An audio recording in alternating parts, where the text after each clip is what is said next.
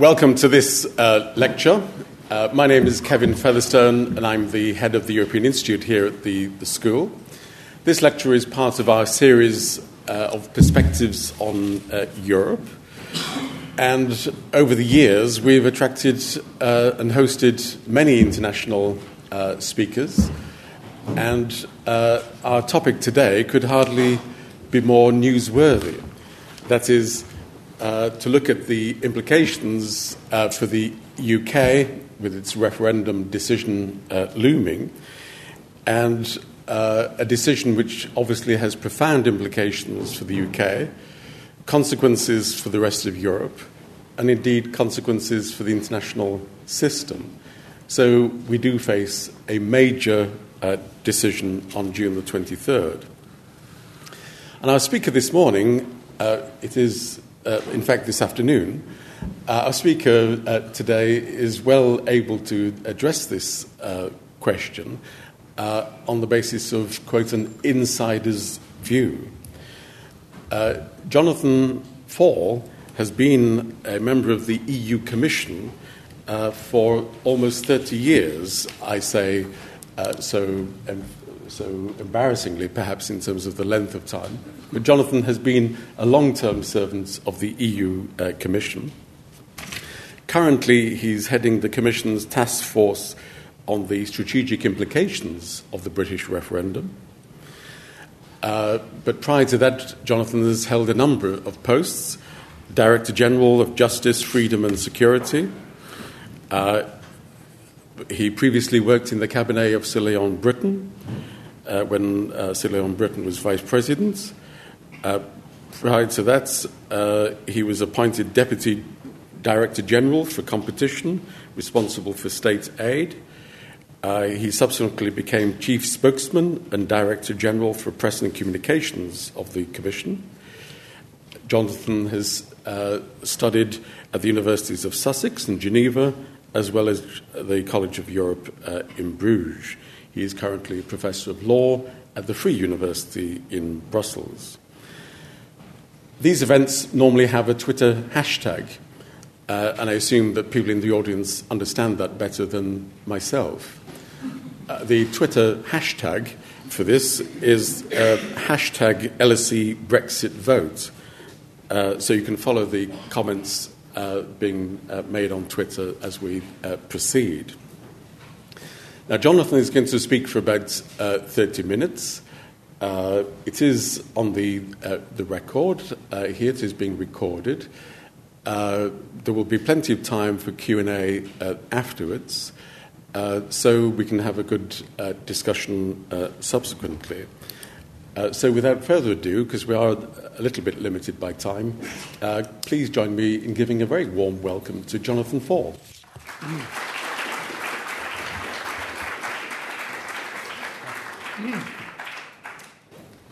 Thank you very much indeed, Professor Featherstone. Good afternoon indeed to you all. It's a great honour to be in this great seat of learning, British European seat of learning. I am, I suppose, an insider in Brussels. I'm a little bit of an outsider in the referendum debate for two reasons. Firstly, I don't have a vote. I've been away too long, 15-year cut-off. By the way, nearly 30 years. It's closer to 40 years. And I cannot, and I hope I do not give you anything newsworthy to put together with the hashtag. The European Commission is not taking part in the campaign at all, and I've certainly not come here to say anything which might influence the way anybody chooses to vote, although I hope you all do vote, those of you who are entitled to do so. I've lived in Brussels for a very long time, 38 years actually. I left the UK in 1978. I don't feel an outsider here, of course, in the sense that I'm British and come back very regularly. But we have set, in the European Commission, we have set ourselves very clear rules. We're not campaigning and we are not speculating about what might happen afterwards. We, of course, are well aware of all the various hypothetical situations in which we may find ourselves on the 24th of June. But I will try this afternoon to stick to the facts as we understand them, as I understand them, and try to give you some flavour of the way I think it looks in Brussels and perhaps elsewhere in the European Union. Now, the 23rd of June is the culmination of a process, perhaps a culmination, and where that process starts, where the story starts, is a matter of historical judgment. All sorts of dates can be bandied around, 1066, 1688, 1945, 1973. I'm going to simplify matters and start with last May's general election. 2015, a Conservative government is returned to power with a manifesto commitment to hold a referendum by the end of 2017. We now know the date. It's 3 weeks away. And here we are.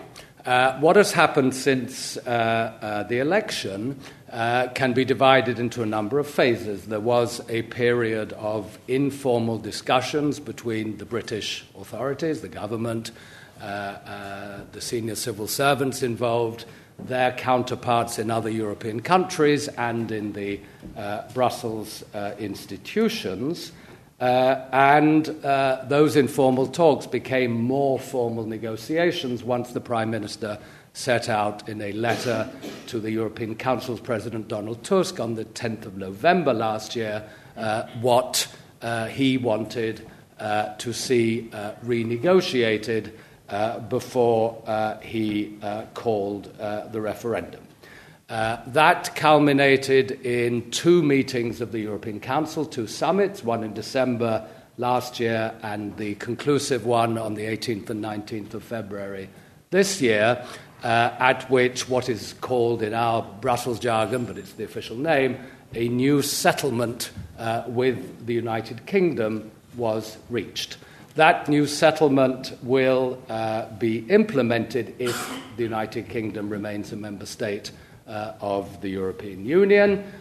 It contains a number of commitments, some of which will be turned into legislation, and we in the European Commission will initiate that legislation pretty quickly, I think, after the referendum, if the result is, I'm going to say positive, you know what I mean, it's not a value judgment, but if the decision is to stay, and other parts of which are self-executing. They are commitments entered into, binding commitments entered into in an international law agreement in the form of a decision of, and this the legal distinction here is important, this is a decision of the heads of state or government of the member states of the European Union meeting in the European Council. To the non-lawyers, I apologize, that sounds very complicated. It is an important legal distinction. This was not a decision of the institution of the European Union known as the European Council.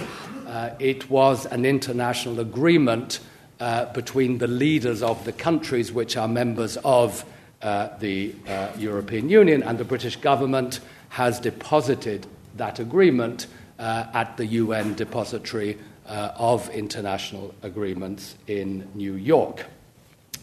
The four issues which were set out in the Prime Minister's letter and which we think were dealt with satisfactorily in the 19th of February decision are economic governance, sovereignty, competitiveness, and the free movement of workers and the impact of social security on the free movement of workers within the European Union.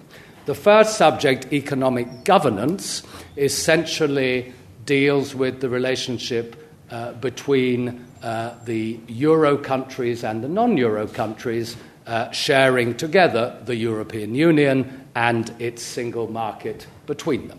As you know, there are 19 Euro countries, there are 9 non-Euro countries. Neither group is absolutely homogenous. Indeed, the 9 non-Euro countries are very different in their relationships or their aspirations in respect of the euro. You have countries which want to join the euro but are not yet ready to do so. You have countries which are hesitating about whether or not to join the euro. You have only two countries without a legal obligation to join the euro, and that is the United Kingdom and Denmark, albeit in slightly different ways.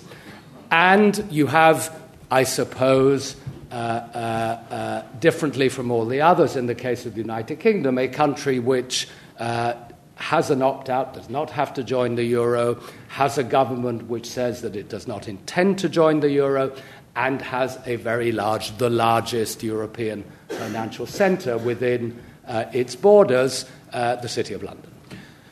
The euro, non-euro issues were not new, because in the negotiations and in the legislative processes in the last few years, in relation to the governance of the euro area, in relation to banking regulation in particular, had already seen the emergence of the issues which were dealt with in the 19th of February settlement.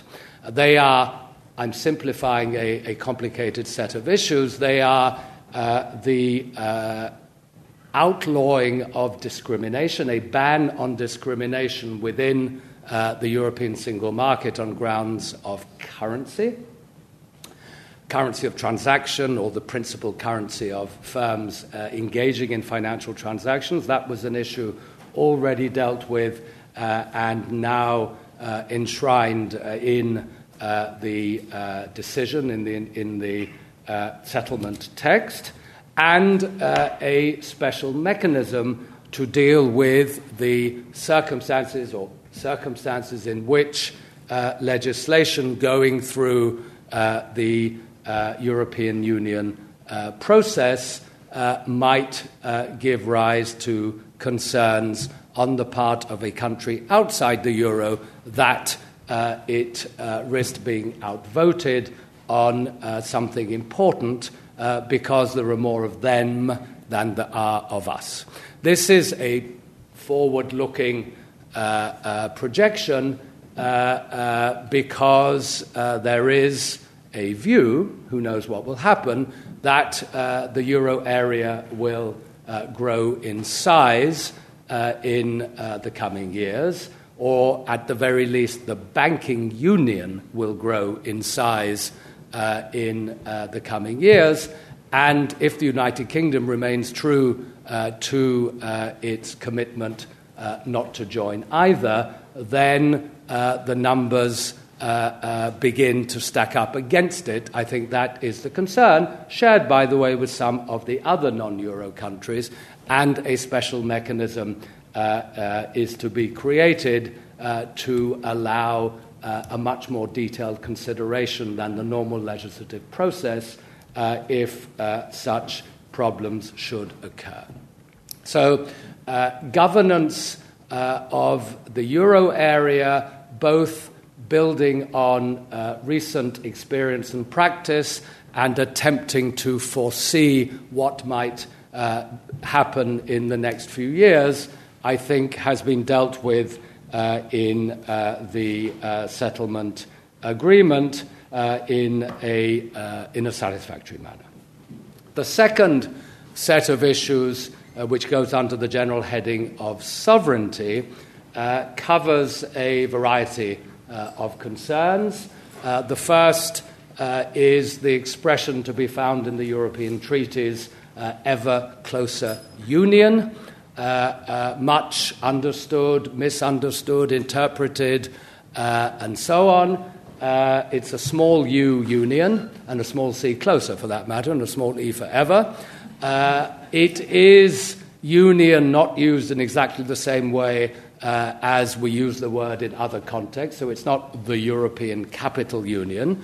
But in nearly all, this is legalese, of course, but in nearly all European languages, the word union is used, although I understand, perhaps some here will know this better than I, that in the Slav languages, a different word is used. There is one word for European Union in Polish, for example, and ever closer union is translated in a different way.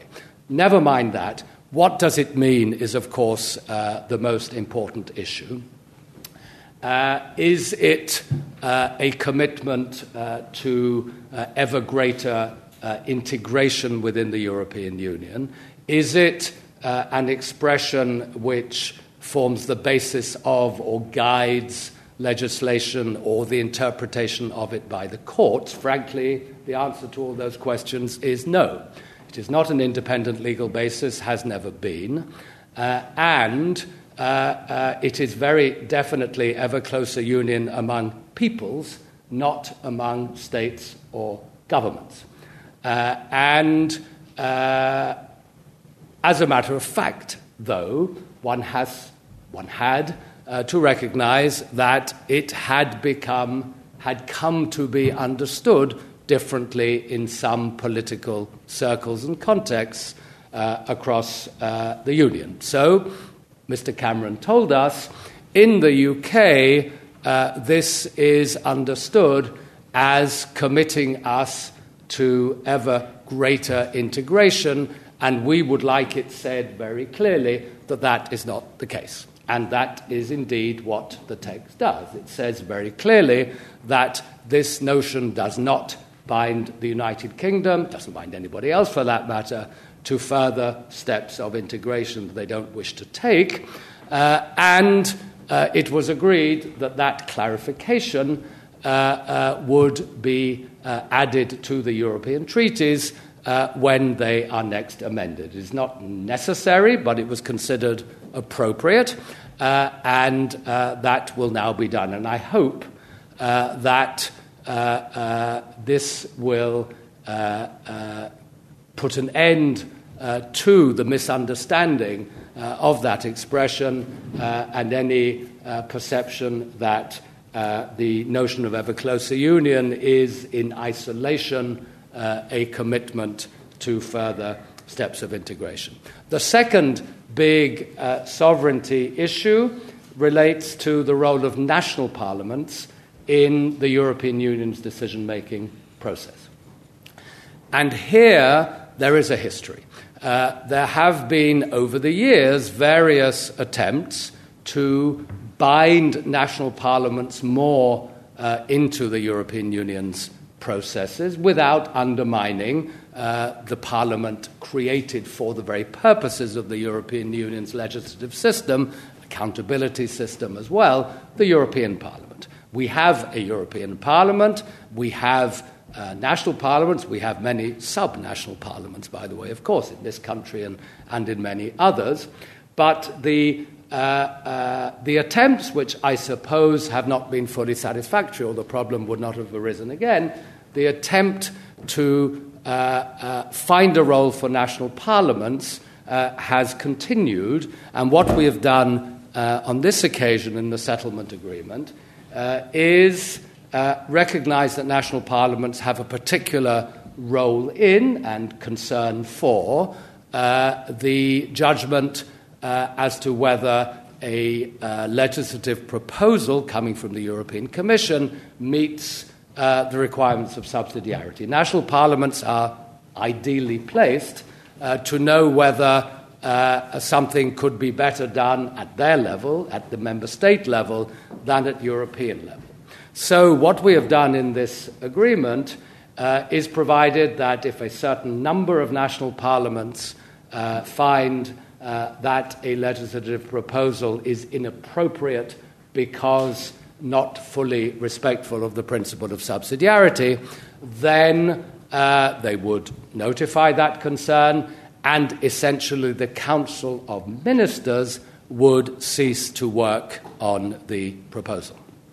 This did not require any legislative, let alone treaty change. It is simply a self-denying ordinance by the ministers in the Council who would, respecting, by the way, their own constitutional ties back to their national parliaments, they are ministers of their governments, responsible to their national parliaments, they would simply stop working on a proposal if a certain number of national parliaments had opposed it on subsidiarity grounds.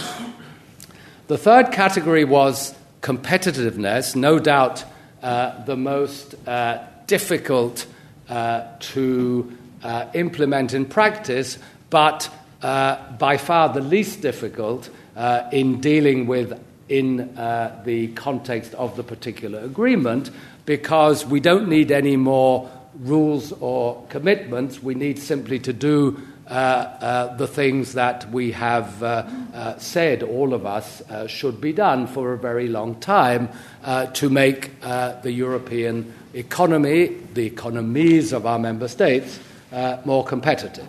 Now, given the views of the British government, I almost said the United Kingdom, on some of these issues, it will not surprise anyone that the focus is very much on reducing the burden on businesses, in particular small and medium-sized businesses, on concluding trade agreements with our international partners around the world, and more generally orientating all European policies towards the goal of making our businesses more competitive and therefore bringing about greater growth and employment. So there are various commitments on that.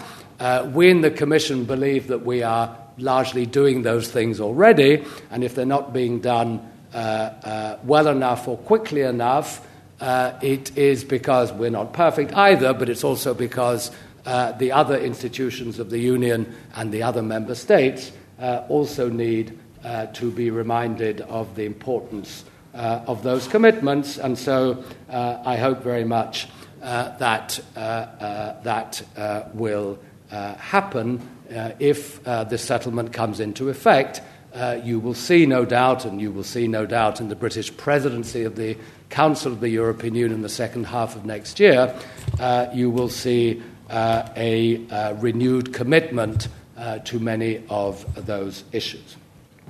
The fourth issue, and perhaps the most difficult legally and politically, was this interaction between social welfare provision and the free movement of workers around the European Union. Now, it is a matter of fact that the population of this country has increased considerably in the last 10 to 12 years. It is also true that we all failed to predict the movement of people which followed the big 2004 enlargement of the Union. Who knows why that failure occurred? It is another fact, of course, that the enlargement of the European Union was followed by a major recession, the biggest recession in our lifetimes, not predicted at the time. So we have had a financial morphing into an economic crisis, which followed enlargement, followed not in any way caused by, a post hoc no propter.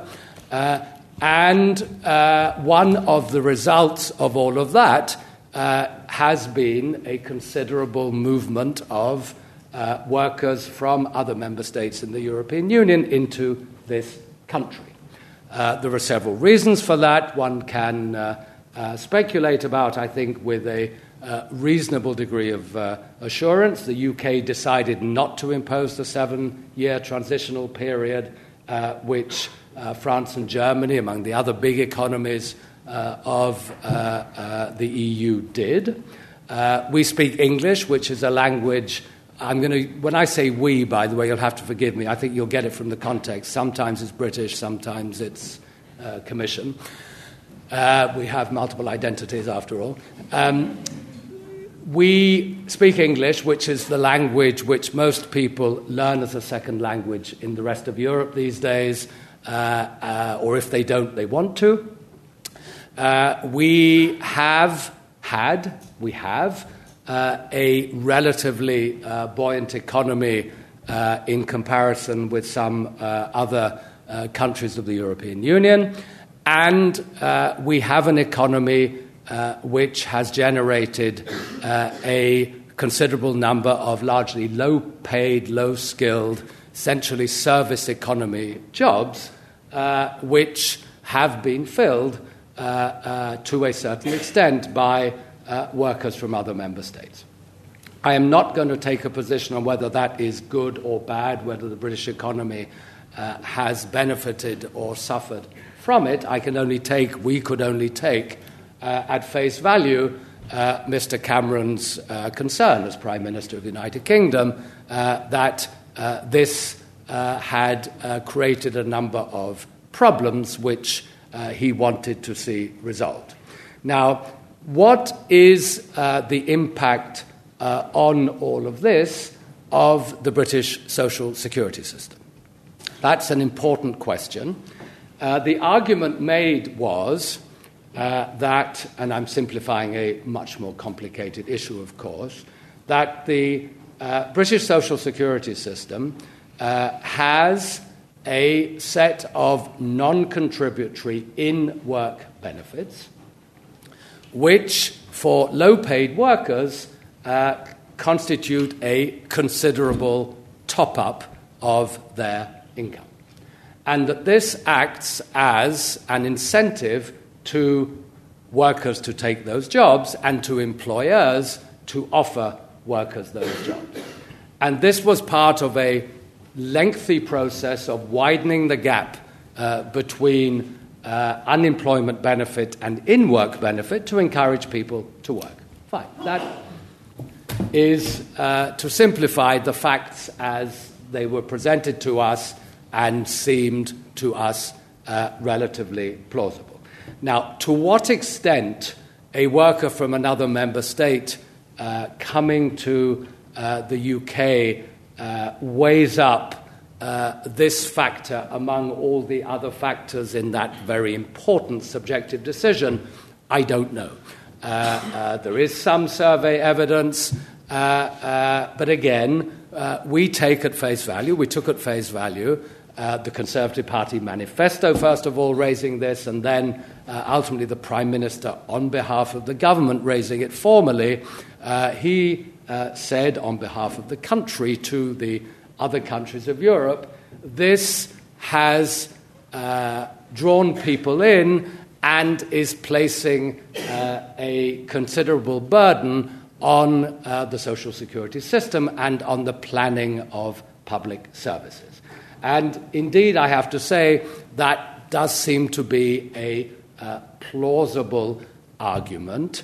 In a sophisticated modern welfare economy, the planning of public services takes place well in advance of their provision, and an unpredicted demographic change is bound, it seems to me, to have an impact on that. I take no position on what other decisions were made, could have been made. That's not our business. So Mr. Cameron said, to summarise, way back in the Conservative Party manifesto and then in the letter setting out the British government's position, I want to delay by 4 years access, eligibility for these in-work non-contributory benefits for workers from other member states.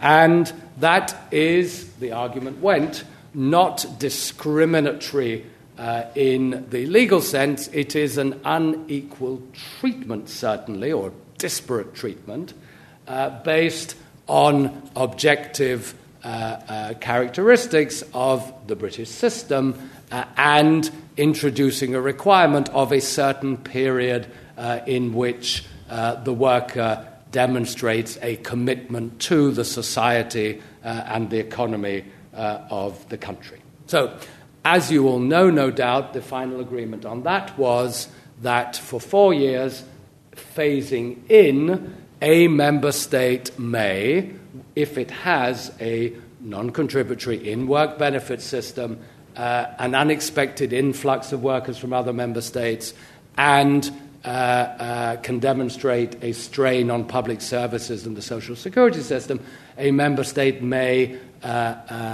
phase in requirements to those benefits over a period of 4 years. And that mechanism will be created by legislation if the UK votes to stay, and then the UK, and indeed any other member state meeting those requirements, will be able to make use of it. The second social security issue relates to child benefit and the payment of child benefit where the worker is in one country and his or her children are in another country. At the moment, social welfare provision in all member states, as it happens, is based on the view that child benefit is paid to the worker parent wherever the children may be.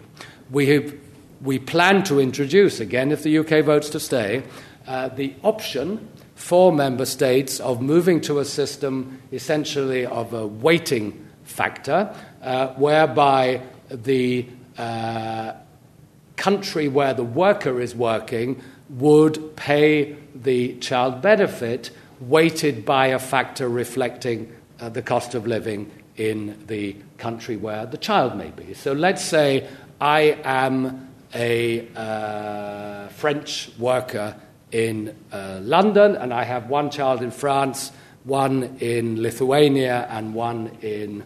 I know, but this is fiction, by the way. And one in Sweden. So I would go to the local social security office and say, I would like my child benefit, please. And they would have a piece of paper, which no doubt our statisticians would have to produce and keep updated. And they would say, OK, UK is 100, France is probably about the same, Sweden, 110, you get even more. But what did I say, Lithuania? Yes. Lithuania, 95. And I would get... it's a complicated system, no doubt, but it would have to be set up if the United Kingdom opted into that system, and I guess, given the context in which all this arises, it would. So that is, in a nutshell, what we have done. Now, to anticipate all the nasty questions you might be thinking about asking me, I don't know what's going to happen on the 23rd of June. I don't know what's going to happen on the 24th of June. The implications of all of this are rising up to the top of the political agenda now all over Europe.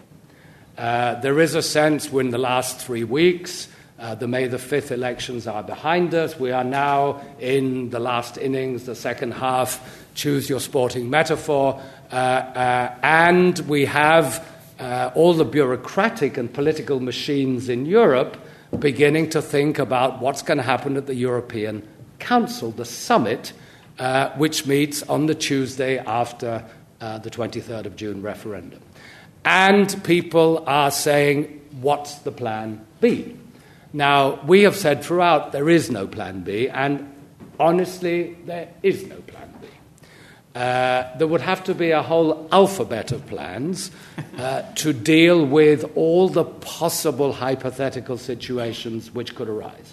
All 27 other member states, in February, in the European Council, very clearly wanted, and I've no doubt that they haven't changed their mind, wanted and want the UK to remain a member state for different reasons. Depending on the country. And the European institutions themselves also very, very clearly and on the record want the United Kingdom to remain a member state. That remains the case. Now, that means that we all hope that the vote is positive, but it doesn't tell you anything very much about what might happen afterwards. I read a lot of speculation about the various mechanisms that might be used after the 23rd of June, depending on the result of the referendum. We know a few things. There are a few facts. We know what being a member state entails.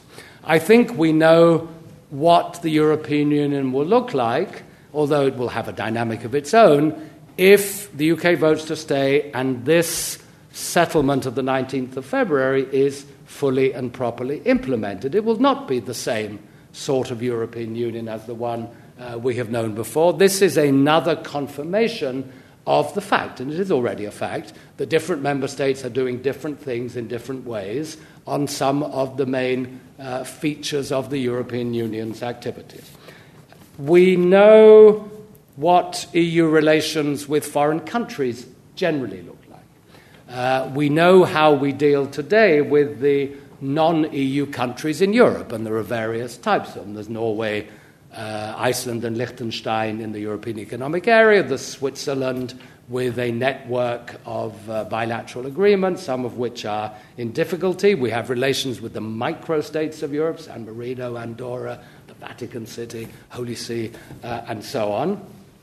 We know what borders between the European Union and non-European countries usually look like. We have heard expressions of concern, I'm just facts here, from Northern Ireland, from Gibraltar, about what it might mean to be very, very close to a border between a non-EU country and an EU country. We know what the treaty says about withdrawing from the European Union. There is a prescribed procedure for withdrawal. We know what that looks like. But, of course, and this is not a scoop, we hope, and I will conclude on that note, we hope that the Union will remain a union and united, facing the challenges before it, and those challenges are very considerable, both within and outside at its borders. So the current situation is clear. We will all have to deal with whatever the result of the referendum is. But you should know, and I'm sure that this is very well known, that the rest of Europe is watching with bated breath. I think the rest of the world, to be honest, is watching with bated breath as people begin to turn their minds to the implications of what you might vote on the 23rd of June. Thank you.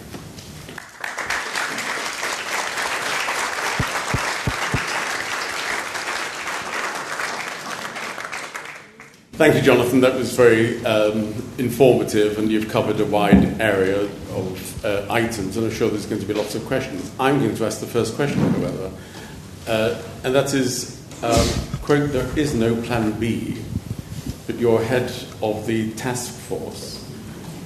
How do you occupy your time if there was no plan B? Just briefly.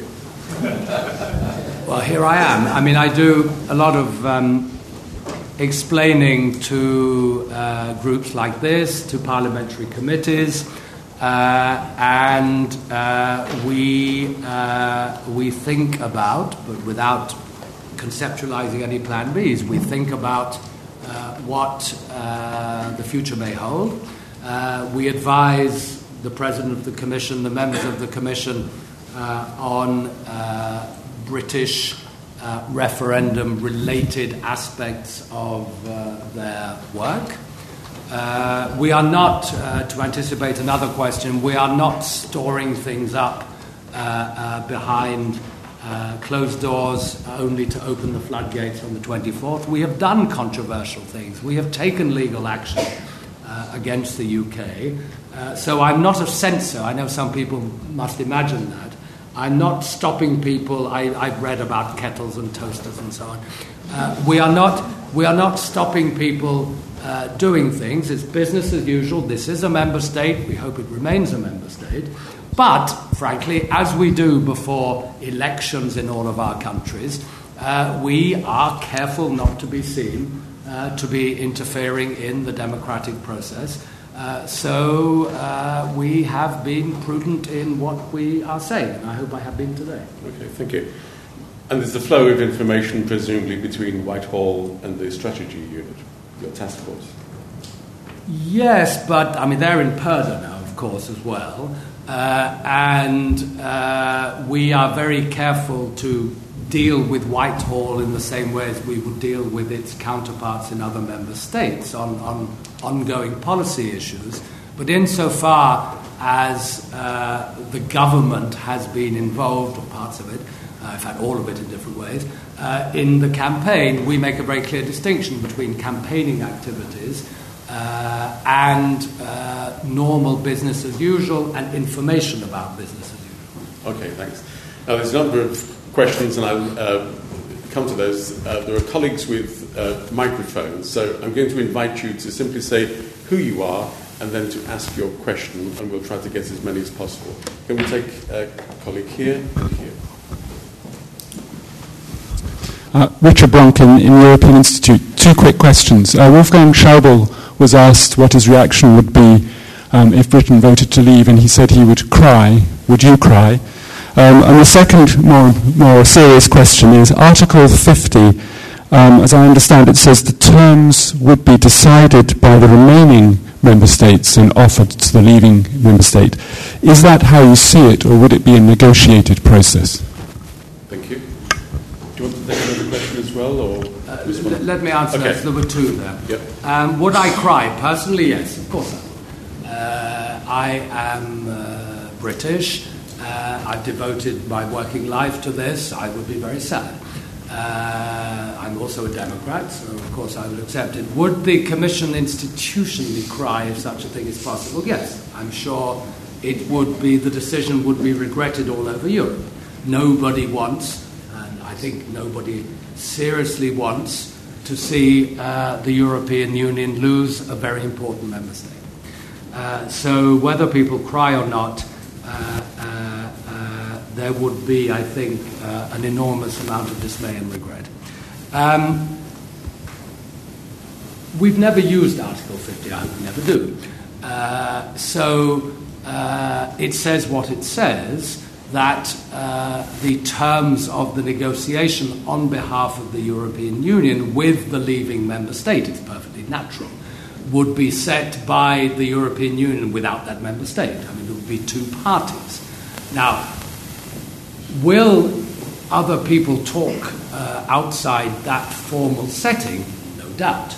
I can well imagine that sort of thing. That's the daily reality of the European Union already. It's a multi-dimensional negotiation game with the formal setting in Brussels and Strasbourg, and then everybody talking elsewhere, building coalitions and so on. But there's no doubt that Article 50 would require the 27 to form a common view and give a mandate to its negotiator. Part of the Article 50 process would be the designation of a negotiator, a person, a body, who would be responsible. I don't know who it's going to be. European Commission is obviously a likely candidate. That's the way trade agreements are done with the rest of the world. We'd have to see. But once again, uncharted waters, and who knows what the mood would be like. Thank you. Sarah Heyman from the European Institute. You started off with the important legal distinction between this being an international agreement and not an EU institutional agreement.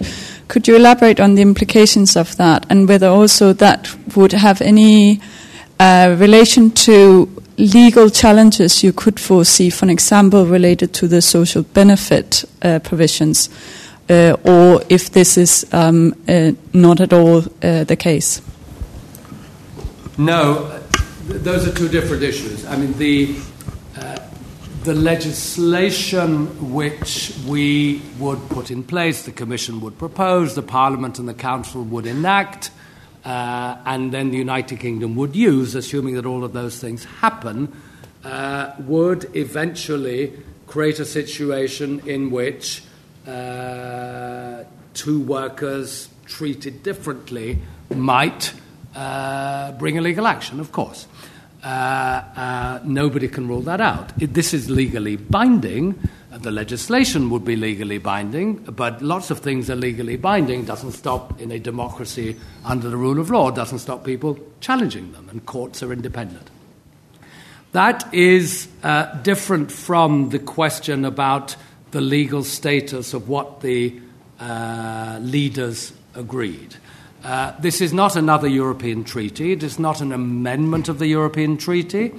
It is alongside the treaty. It's an interpretation by the leaders of the member states of how they understand it and are going to apply it, and it is fully compatible with it.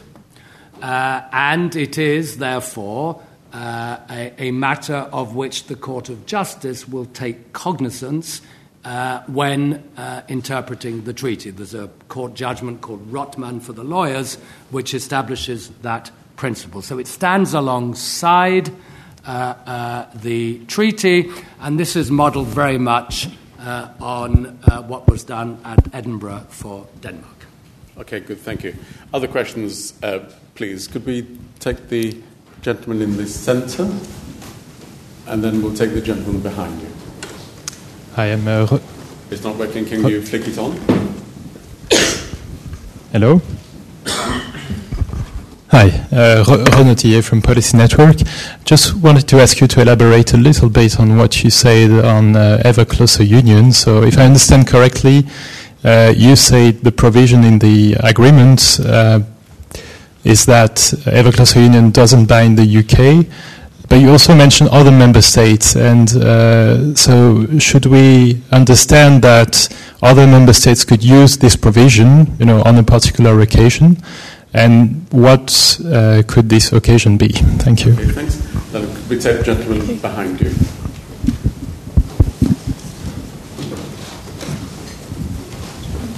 Thank you. Alex Greer. As it currently stands, the UK is set to hold the presidency of the Council in 2017, and it's one of the duties that's incumbent on the President is to be an honest and neutral broker. In the event that the UK voted to leave, could you foresee the UK still taking up this responsibility, whether or not it's within the two-year period of negotiation? And if it does, is there any prospect that its legislative agenda would not be taken by the rest of the European Council? Good, thank you. Any other questions in this round? Could we take the gentleman over here, please? I'm David Hackett from Chartered Institute of Management Accountants. A couple of questions, really. One, about the past. With all your time in the European Commission, do you think there's any regrets or anything you could have done within the Commission to stop us getting to the point where there's a major member state leaving? And then secondly, looking to the future, do you have any thoughts about how you might, or about whether other member states are likely to take the same path and how you might address that? Okay, let's take that. It's your Edith Piaf moment. I better not sing. On ever closer union, there are two separate issues, really. The first one is the particular circumstances of the UK as, I suppose, the champion of opt-outs and special arrangements. Several member states have special arrangements with the EU, not participating in everything, but the UK probably has most. Not in Schengen, not in the Euro, not waiting to join either, not in the banking union, budget rebate, opt-out from justice and home affairs. The UK already does all of those things, and all of that has coexisted perfectly happily with the notion of ever closer union among the peoples of Europe being in the treaty. And nobody ever suggested for one second that these words in the treaty somehow formed an obstacle. I always like to say, it's a rhetorical point, I always like to say the best example of ever closer union I have seen recently was the English football fans singing La Marseillaise at Wembley after the attacks in Paris. That's ever closer union among the peoples of Europe. It's a feeling of common challenges, destiny. You can be pompous about these things. Across Europe, when our values and our lives are threatened. It is not a charter for ever greater integration. So the text says that. It says the United Kingdom has a specific situation under the treaties. Fine. It also says that the references, I'm quoting now, the references in the treaties and their preambles to the process of creating an ever closer union among the peoples of Europe do not offer a legal basis for extending the scope of any provision of the treaties or of EU legislation. They should not be used either to support an extensive interpretation of the competences of the Union or the powers of its institutions as set out in the treaties. That's for everybody. That is a statement of what the words mean and don't mean, but they have particular resonance in the UK because of the current context of the referendum, of course, and the misunderstanding, as I characterised it, but also because these words have existed happily in the treaty for many years without in any way preventing the United Kingdom from doing all the things it has done, or the other member states with various opt-outs either for that matter. On the question of the Council presidency, that's a matter for the Council. I'm going to duck that one. The Commission has no say in how the rotating presidency system works. The Council will have to consider that issue if it becomes relevant. On, yes, Edith Piaf. Well, of course, the European Union is not perfect and the European Union's institutions are not perfect. And this referendum takes place at a time when the European Union is confronting major crises, and I don't think I am being disloyal to the Commission in any way by saying that a lot of people think that we, but when I say we, it's we collectively, have not met those challenges as effectively as we might. We created the euro, but the financial crisis revealed faults in its design, which we have been trying very hard to mend since the crisis emerged. We have created the Schengen area with the marvellous freedom of movement within it, crossing borders, but the refugee and migration crises have revealed that we have not done enough to organise collectively the management of the external borders of the Union or of the Schengen area within it. That is true. Now, I say we very broadly because the tendency to say that Brussels has failed is, frankly, facile. The European Union is not Brussels. The European Union is here, there, and everywhere. It is the governments of its member states, the institutions of the Union, and no doubt all of us should do better and take responsibility for some of the failings. A 28 sovereign state-based organisation is not an easy ship to navigate, obviously. And no doubt this could be done better. No doubt dissatisfaction is reflected in the turnout in the European elections, in the rise of anti-European or sceptical or populist parties across the Union, not only in the UK. The UK is far from unique. I always say that of the four categories of issues which the Prime Minister raised in his letter and which were dealt with, nearly all other member states had sympathy with one, two, or three of them.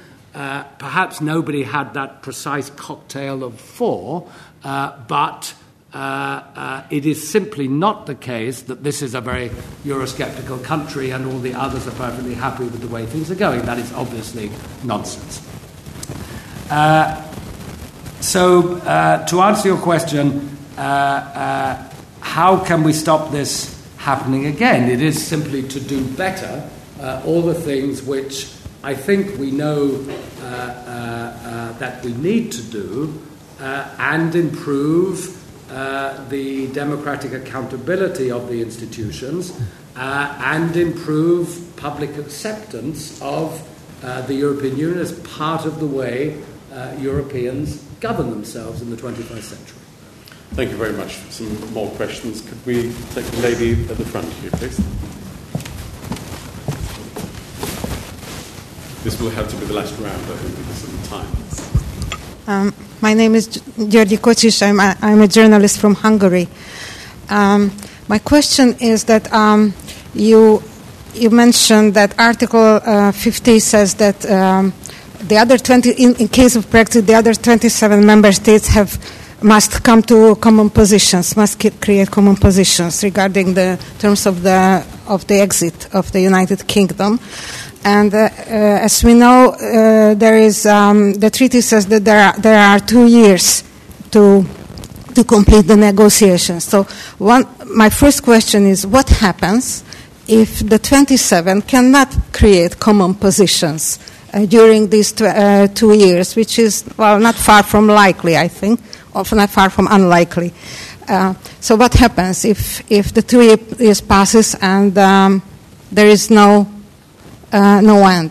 And the other question is that if the negotiations last for 2 years or even more, perhaps, during this time, well, I suppose the ordinary legislative proposals are going to come from the Commission. Will the United Kingdom take part in these legal acts, the European Parliament members, or the government, the British government in the Council?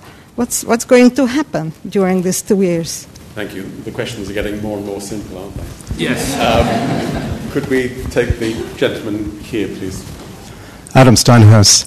Officials like yourself who arrived from the UK in the 1970s are not being replaced, as you leave, by a new generation of Britons.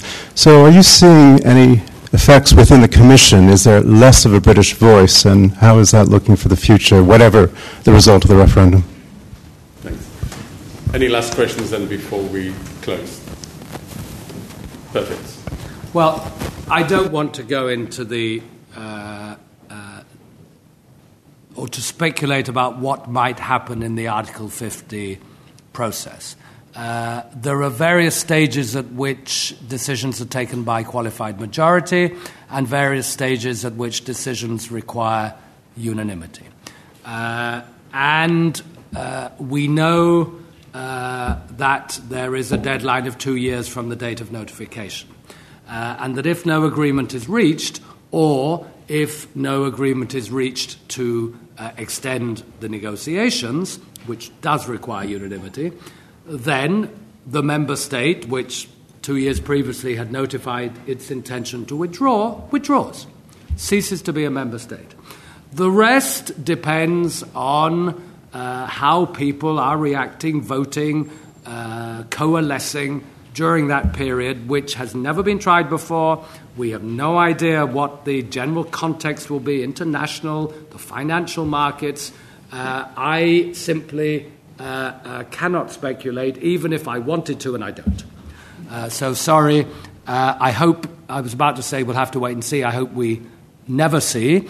But this will be completely unprecedented and no doubt far from easy. Presumably in the strategy unit or the task force, then you're advising colleagues as to what might happen in that situation, as to how you would calculate a qualified majority and the basis on which you would communicate the legislation. That sort of thing, yes. Now, thank you for a slightly easier question. It is true that my generation and the one immediately after me is still reasonably well staffed by Brits, the people who came in the late 70s, in my case, 80s, perhaps early 90s. As you get down to the younger colleagues, they are fewer and further between. And there are various reasons advanced for this. One is that generation's lack of foreign languages. One is buoyant labour markets for the sorts of people we employ in this country for the last 10, 15 years, lawyers, economists, people, political scientists, people who emerge from this sort of august seat of learning, have found satisfactory employment elsewhere. Plus, I can't deny it, the European Union is not seen as glamorous, certainly not as glamorous as it was when I went there, when my friends thought it was rather cool. I'm not sure that my children's generation would think like that. There has been a sustained attack on the European Union, a sustained period of dissatisfaction with it in the media, in public opinion. So it may have come to be seen, I don't know, there isn't much evidence other than anecdotal, it may have come to be seen as not as interesting, wrongly by the way, because it's fascinating, a place to work as it used to be. Now, I hope very much that this will be rectified and corrected if on the 23rd of June we vote to stay in the EU. Then I hope that both in Westminster and Whitehall and in Brussels, people look again at the numbers. And by the way, we are not the only country with that problem. There is a more general problem of, inverted commas, rich, old, northwestern Europe for some of the same reasons, except the foreign language one, because they all speak English, whereas we seem to have forgotten to learn anything else. And I hope that steps are taken, I don't quite know yet what they would be, to encourage more young British graduates taking an interest in the European Union as a career. I recommend it very highly to all the young people here. It's great fun and noble. You said, by the way, that I teach at the College of... I both studied at and now I teach at the College of Europe in Bruges. This is not a plug. It has often been seen as a sort of nursery for EU officials, and there are very few British students there at the moment. I teach there, so I see this. So it is a fairly profound problem, which if we don't deal with soon... will mean that the leaders of the institution tomorrow will not have Brits to choose from. I'm not of the generation that can decide who is cool or uncool, but I can, I think, as the chair, on your behalf, thank Jonathan very much indeed for informing us about so many of these complex issues.